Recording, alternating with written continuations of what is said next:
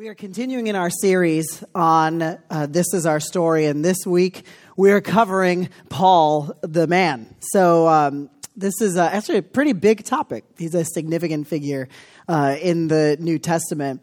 He's all the more intriguing because uh, he did not know Jesus during his lifetime like the disciples did, um, some of whom went on to write uh, books of the Bible.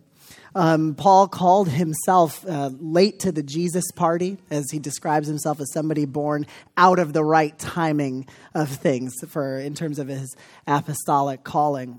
and yet, this man who didn't know Jesus during his own lifetime considers himself uh, out of sequence uh, in the, the story of Jesus, is often considered by many people to be the founder of Christianity. And part of why we tend to talk about him that way is because he wrote so much that we've recorded over time. So, uh, about a quarter of the New Testament is actually written by Paul. If you think about the New Testament as three sections, uh, largely there, like one section is the Gospel and Acts, one section is Paul's letters that are ordered basically from the longest to shortest. And then the third section is what's called general letters because they're not really written to a specific church, they're kind of written to a broad group of churches. So in those three sections, Paul gets one all to himself because he wrote so much compared to what everybody else was writing. And so you can end up actually saying that there is, we have a lot of data on the Apostle Paul what he cared about, what he didn't care about, what he was like. Uh, and we could cover this from so many angles. In fact, uh, it can be so daunting to think of all of the different angles that you can uh, cover a person like a historical figure that uh, maybe there are some different ways that we can think about how, how in a half hour can you do justice to uh, telling the story of a person. The approach that I'm going to take is one that Hollywood's been taking these days, which is if you want to do a biopic, you don't tell the person's full story. That's just too much, too much to try to cram into one movie. Instead, the, the cool strategy these days is you take a the snapshot or snapshots of that person's life, and you use these uh, individual stories as kind of lenses to highlight what really matters to you about that person person's story. It's kind of like thesis statements about, uh, about that person. So I love uh, Aaron Sorkin, who wrote the screenplay for the Steve Jobs movie. He tried this approach, especially because when he decided to take on the, the task of doing a movie about Steve Jobs, one of the criticisms up front was that many people have tried it and they have failed for it to do well. How on earth do you think you can uh, you can make it work? And the strategy that he took was they're only going to tell three stories of Steve Jobs' life, three different snapshots pulled at different times, and to use those snapshots to, to flesh out who that man was. Uh, also, uh, keeping in, in uh, lockstep with a, another cool trend in Hollywood these days is to not tell stories in chronological order. So I'm not going to do that either. So we're going to cover three scenes from the Apostles Paul's life. They will not be in chronological order, um, but th- don't worry, you'll be able to follow along. We, we will not lose anybody in the process. But you'll see why I've ordered them in the way that I have as we go through this because there there is a focus in uh, in the three stories that I've chosen. Um, part of the the big issue with telling a story of Paul is trying to kind of even. Um, deal with preconceptions that people have about what Paul's story is like uh, and what it isn't. A typical story that you all might know about Paul, like the way that you might frame it to people, whether you have any kind of religious background or not, you might be aware of some of the, this basic telling of it. One is that um, you first meet Paul when he's called Saul. He's a Jewish leader who is persecuting the early followers of Jesus. Uh, he is so zealous for uh, Israel's God that he, fo- like, as uh, the followers of Jesus start leaving Jerusalem, he follows them out of town and is on a mission to bring them to justice and possibly have them executed. Then, on his way going to one of these towns, um, looking for followers of Jesus um, to bring to justice, he uh, experiences, he encounters the risen Jesus uh, on his way, and at that point, he is converted to Christianity from Judaism. He changes his name from Saul to Paul, and then he goes around traveling the world preaching to Gentiles about the good news that you no longer have to try to earn your salvation like the Jews do and like he thought in the past. The problem with that story that I just told is that that's mostly not true. That's mostly uncharacteristic of what Paul's life is about. So if the story that I told sounds very familiar and you're like, right, that's, that's the story of Paul that I would tell, bear with me. I think that we're gonna, we're gonna highlight some things that will help you kind of flesh out a better way of telling Paul's story. Um, because when we get Paul's story wrong, we tend to get things about our own story wrong. And that can have some pretty serious consequences of how we understand Jesus ourselves and how we communicate Jesus to others. So we kind of operate from the, the premise that so much changed for Paul when uh, he started following Jesus that it raises the question of what didn't change. So let's first figure out, let's get it, let's wrap our heads around what didn't change for Paul when he began believing and following Jesus. So, the first scene that we're going to use to try to understand what didn't change for Paul is a scene in Jerusalem. So, this scene, uh, we will actually, all three scenes will use the book of Acts, which the latter part of Acts kind of chronicles the, uh, the work that Paul does for Jesus, and uh, we'll be getting snapshots from, from different parts of Acts. So, this first scene in Jerusalem that we'll go through occurs a little later in Paul's life. He's been following Jesus for several years, and uh, before this scene begins, he has just returned from one of his trips around the Mediterranean, where he's been planting communities of followers of Jesus among Gentiles. And now he's back home to the Jerusalem area. He's talking with the Jerusalem leaders and telling them about all of the great belief in God that Gentiles are engaging in because of Paul's work uh, around the Mediterranean. Mediterranean. So this raises questions for the Jewish leadership when Paul returns because while in theory they're very excited to hear that many Gentiles are turning to Israel's God, the question that comes up is wait a second. Are you asking these Gentiles to, you know, become Jews if they're going to be following Israel's God? Are you practicing your Judaism when you're with these Gentiles out there? Are you a Jew anymore? What's going on? We've heard a lot of things. We got to set the record straight. That's the reception that he gets when he returns. So here's how Acts describes this scene. So you, here it starts You see, brother, how many thousands of Jews have believed, and all of them are zealous for the law.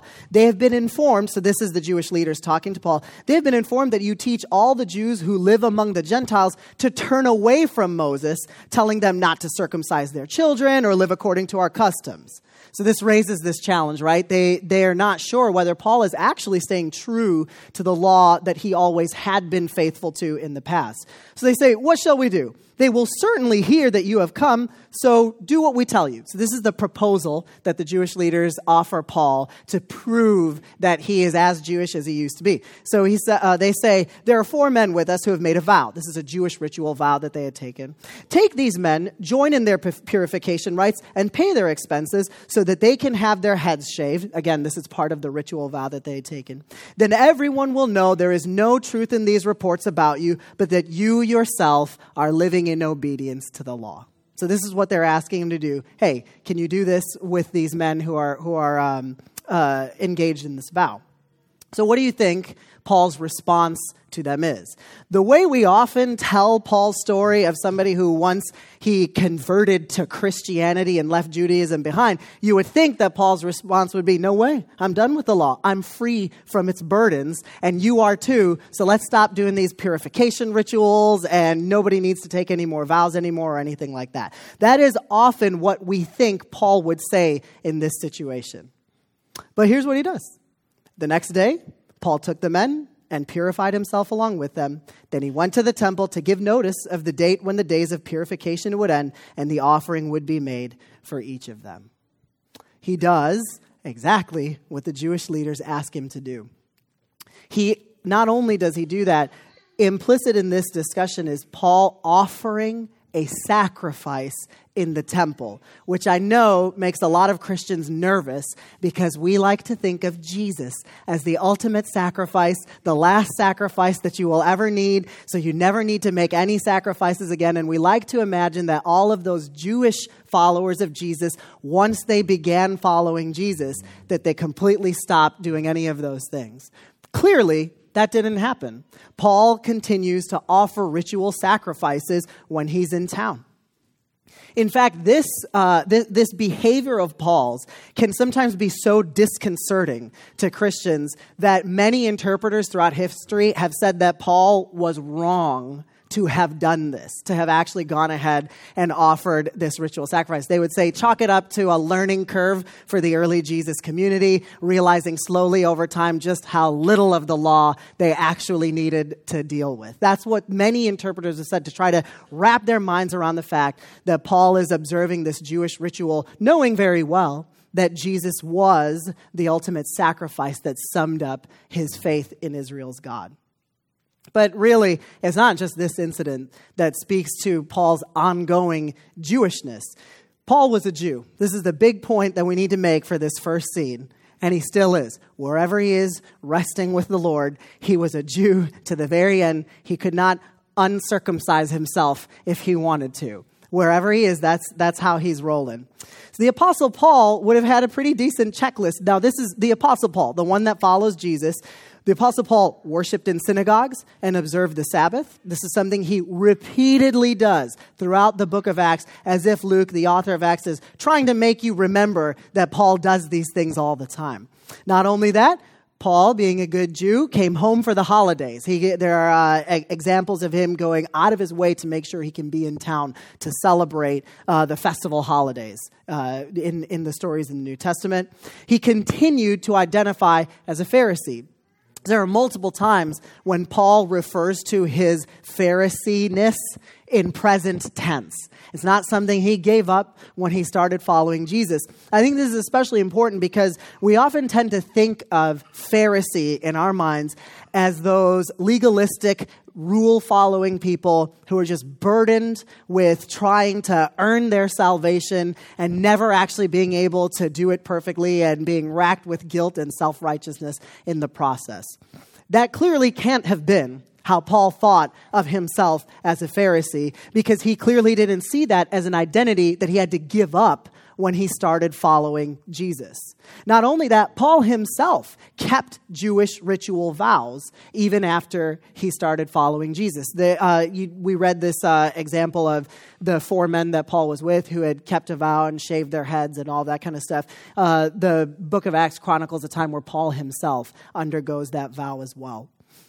So that's Paul that's him checking all the boxes to be able to demonstrate that before Jesus, after Jesus, he stays Jewish. We tend to think of Paul as somebody who made this dramatic conversion break from his past, where somebody is, you know, messaging him, hey, Saul, how you doing? New phone, who this? Like, uh, I'm not Saul anymore. You know, that's, it's over.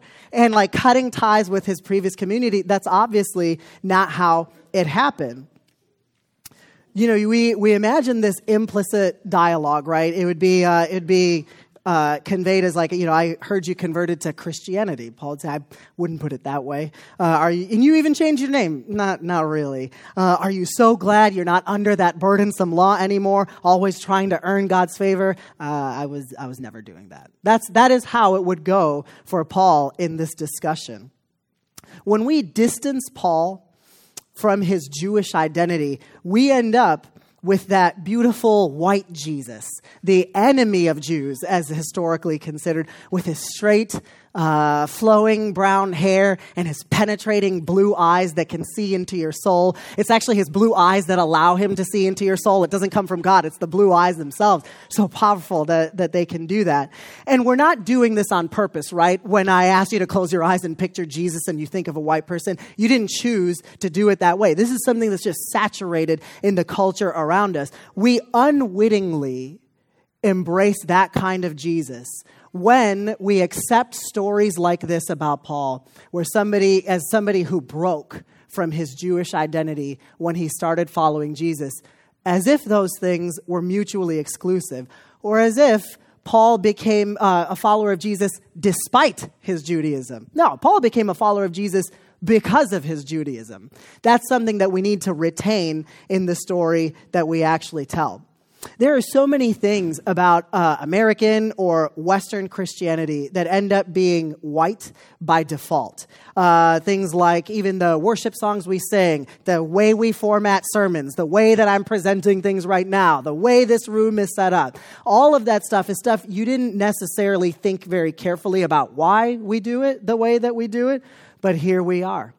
And when we lose, when we lose the connection to the ancient Near Eastern Palestinian Jewish context of where Paul was coming from, it becomes so much easier to think that our culture is Jesus' culture, and that's the one that they must have practiced back then.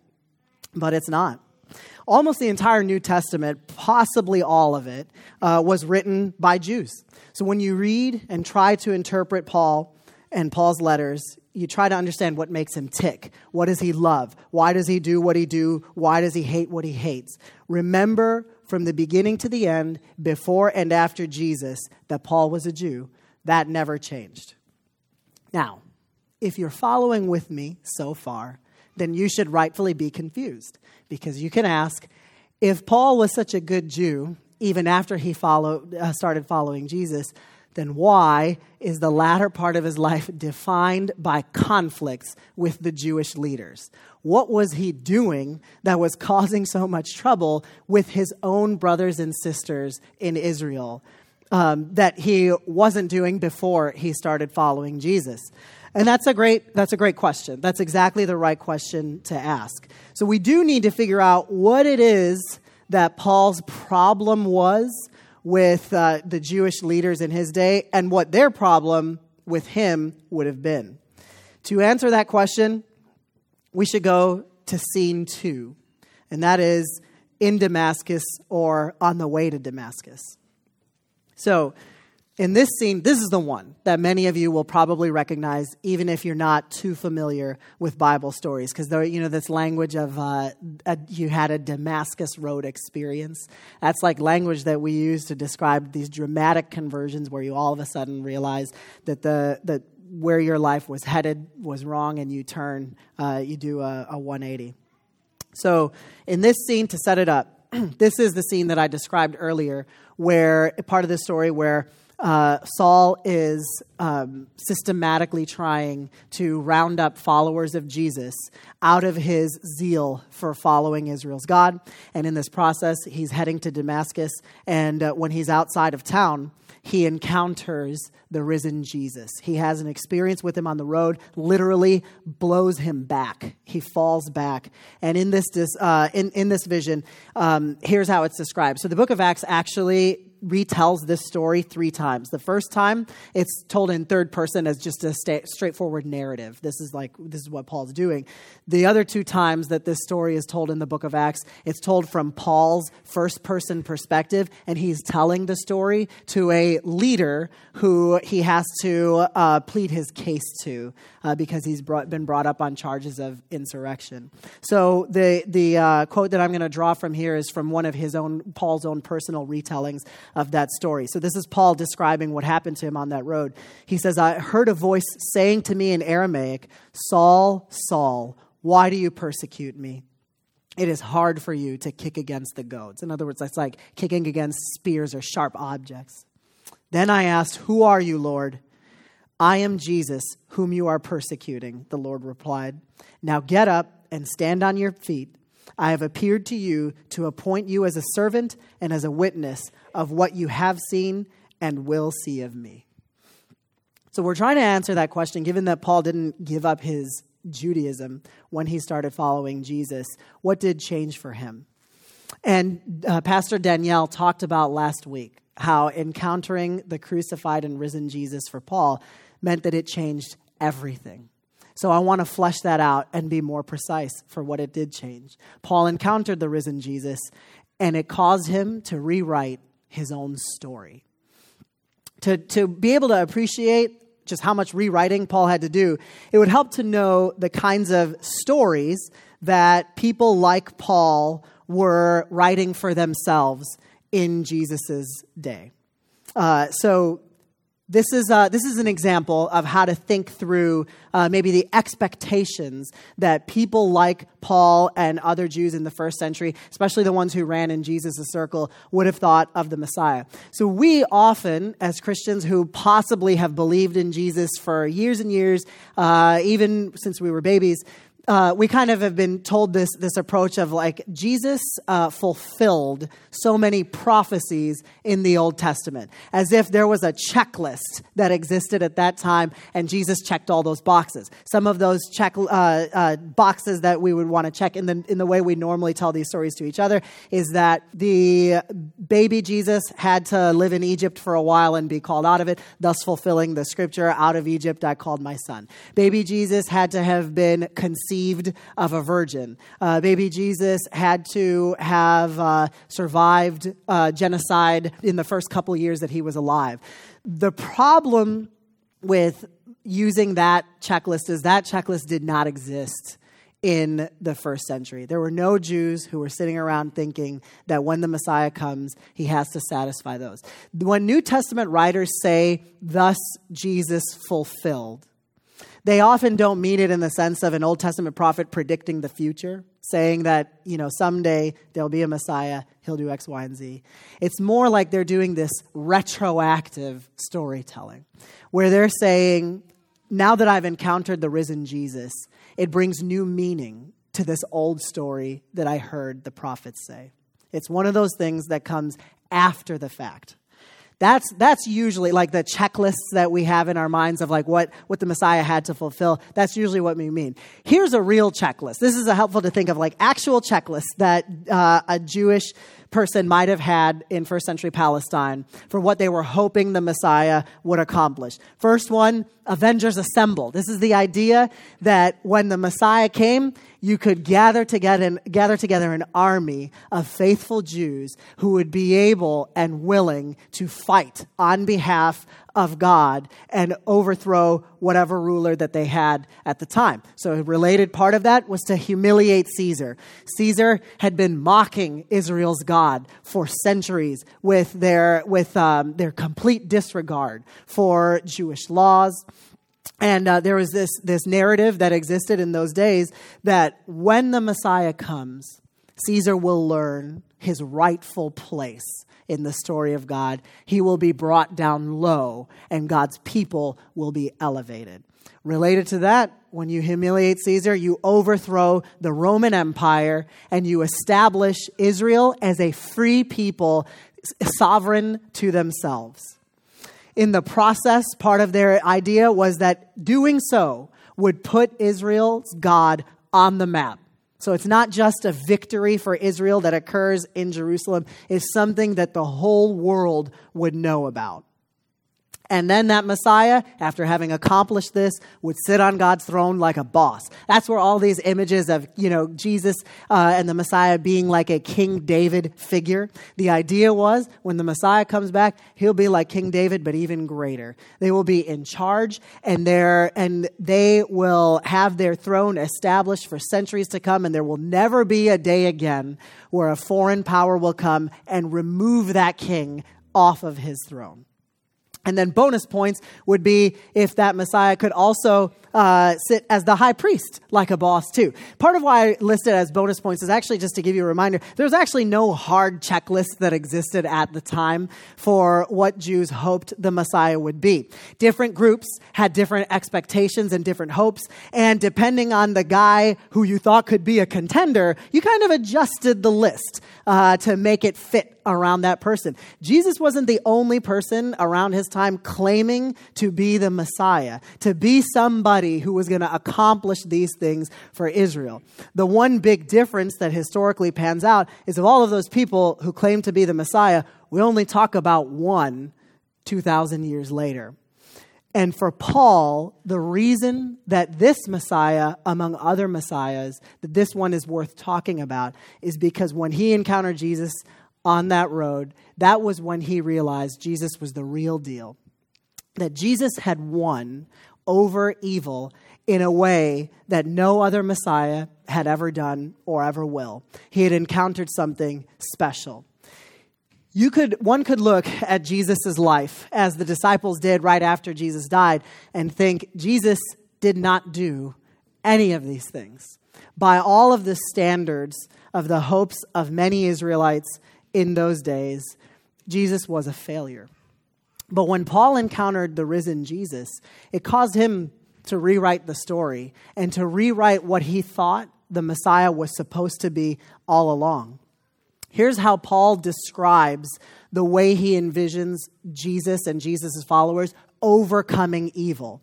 It's in stark, ironic contrast to the way many people in his day, Jew and Gentile, would have thought kings overcome their enemies. He says, For though we live in the world, we do not wage war as the world does. The weapons we fight with are not weapons of the world. On the contrary, they have divine power to demolish strongholds. We demolish arguments and every pretension that sets itself against the knowledge of God, and we take captive every thought to make it obedient to Christ. Paul and other New Testament writers, the weapons they imagine working with are words of truth breathed by the Spirit. They are thoughts that have the ability, once they take hold in your mind, to topple empires. In Colossians, Paul says it uh, in a similar way. He says, You were buried with him through baptism and raised with him through faith in the power of God, who raised him from the dead. When he disarmed the rulers and authorities, he exposed them to public disgrace by leading them in a triumphal parade. Paul wants you to imagine Jesus' resurrection as one that humiliates Caesar. In what way, in those days, would somebody have thought Jesus' resurrection would humiliate Caesar? But you know what? For Paul, the answer is obvious. Once he encountered the risen Jesus, he knew that God was far bigger and far more powerful than Caesar. Caesars come and go, Caesars live and die but Jesus is here forever. That is what Paul realized. That's why when Paul imagines the, uh, the humiliation that evil experiences at the hands of Jesus, it hinges on the fact that Jesus was alive and that Jesus still is alive to this day.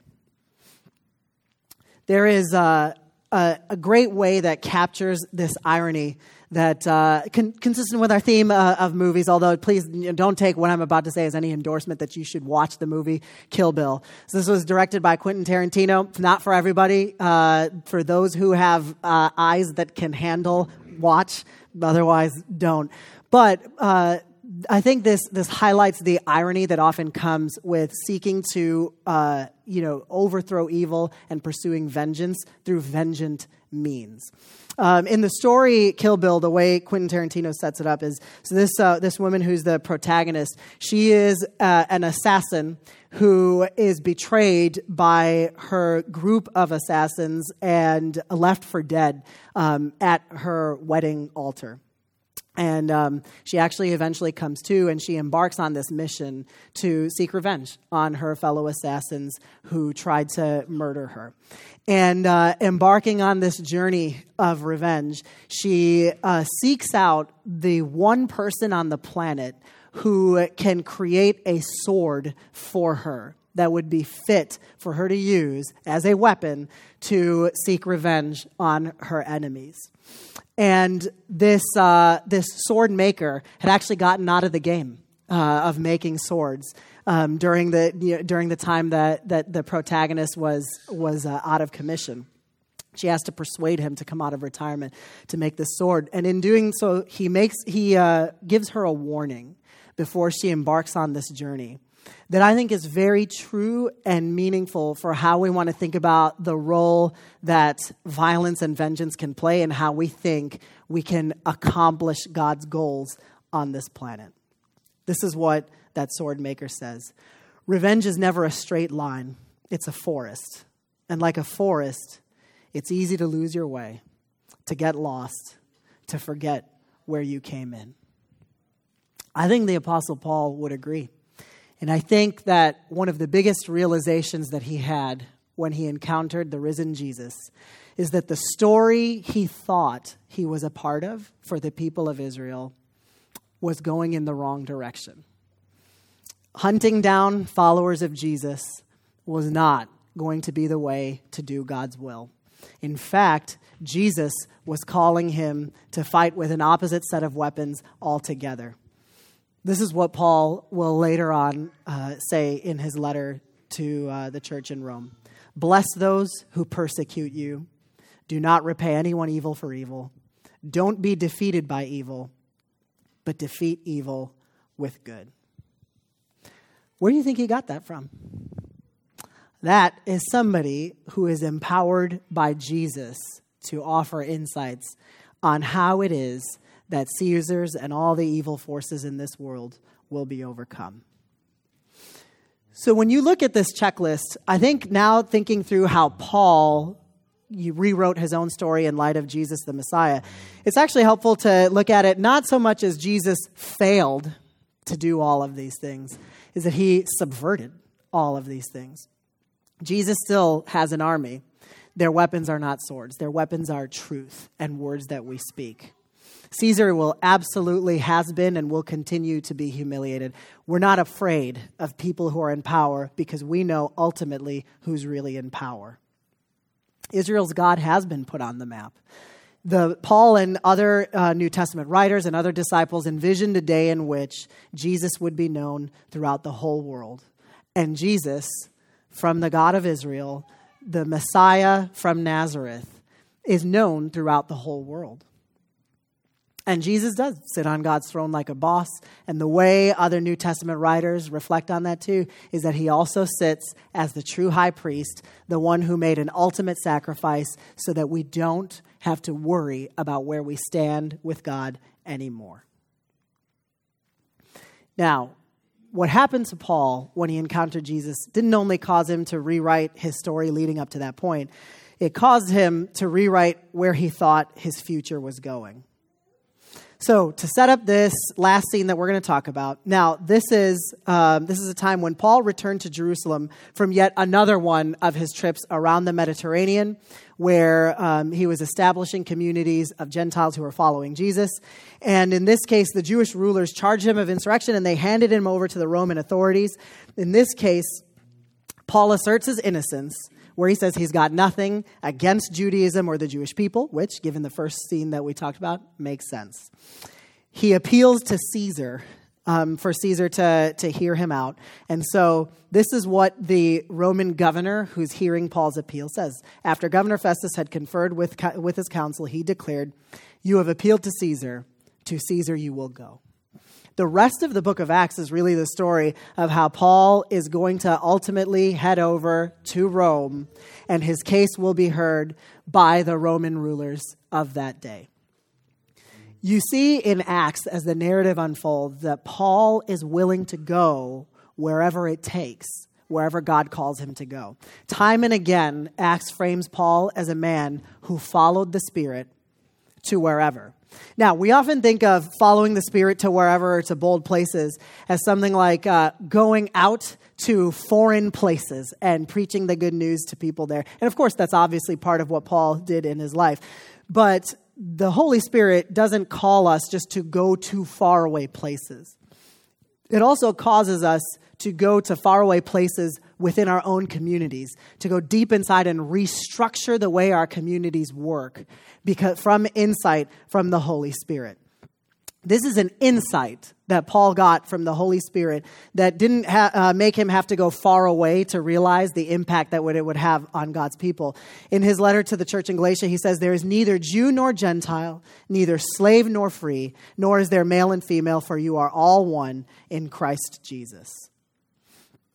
This statement is profoundly radical for the context in which Paul wrote that in. We already know from these previous scenes just how important it was for Jews and Gentiles to get along to be a part of God's family. Here's how Paul describes it later in the letter. For in Christ Jesus, neither circumcision nor, nor uncircumcision has any value. In other words, neither being Jewish nor being Gentile has inherent uh, any value. The only thing that counts is faith expressing itself through love. After Paul's encounter with the risen Jesus, he came to the realization that moving forward, to be in God's family, you will no longer be able to appeal to any membership badges like circumcision or whether you keep kosher or not, or what holidays you celebrate, or anything like that. Moving forward, it will be your faith in Jesus, litmus tested by how you express that with love. That's what it takes to be in Paul's uh, in God's family, regardless of your ethnic background. About slaves are free. Uh, this is what Paul says actually to, uh, he writes a letter actually to a slave owner. Um, and uh, the reason that he's provoked to write this letter is that the uh, slave owner has a slave who ran away from, from that slave, which was a punishable offense back in that world. And that slave who ran away found Paul in his journey of running away from that slave master. And he encountered Paul and he came to believe in Jesus. And now Paul is tasked with writing a letter to that slave owner about the slave named Onesimus that he encountered on his journey. So he's writing this letter uh, to the slave owner named Philemon. Here's what he tells Philemon. Maybe this is the reason that Onesimus was separated you from a while so that you may so that you may have him back forever, no longer as a slave, but more than a slave, that is as a dearly beloved brother. This is huge for the time and place that it was written in. Here is Paul saying, Hey, I know that the Greco Roman world has these sharp hierarchies. Slave and slave owner are on two different levels, completely permanent, irrevocably distant. But you know, if that person is in Jesus, we don't care about status like that. I really, really hope, this is what he's telling Philemon, I really hope that that status of slave and slave owner won't be so important to you either. Similarly, too, for Paul to say there is no male and female, for you are all one in Jesus Christ. Um, here's how Paul talks about some of the women in his life. I commend to you our sister Phoebe, a deacon of the church in Cenchrea. This is what he tells the church in, in Rome. So this is him uh, praising a woman who has leadership position in the Jesus community, which would have stood out at that time. Uh, later on in that same letter, he says, "Say hello to Andronicus and Junia, Junia being a woman, uh, my relatives and my fellow prisoners. They are prominent among the apostles, and they were in Christ before me." Paul also says uh, in a different letter, Yes, and I ask you, my true companion, help these women, he's referring to you, Euodia and Syntyche, since they have contended at my side in the cause of the gospel, along with Clement and the rest of my co workers whose names are in the book of life. This is him describing Euodia and uh, Syntyche, two women, as his fellow evangelists or preachers. That's who they would have been, leaders in their churches in those days. Phoebe, Junia, Euodia, Syntyche. If you want to know what Paul thought about women, I would say look at how he talks about them. Look at the roles that, that he uh, saw them have in the early Jesus community.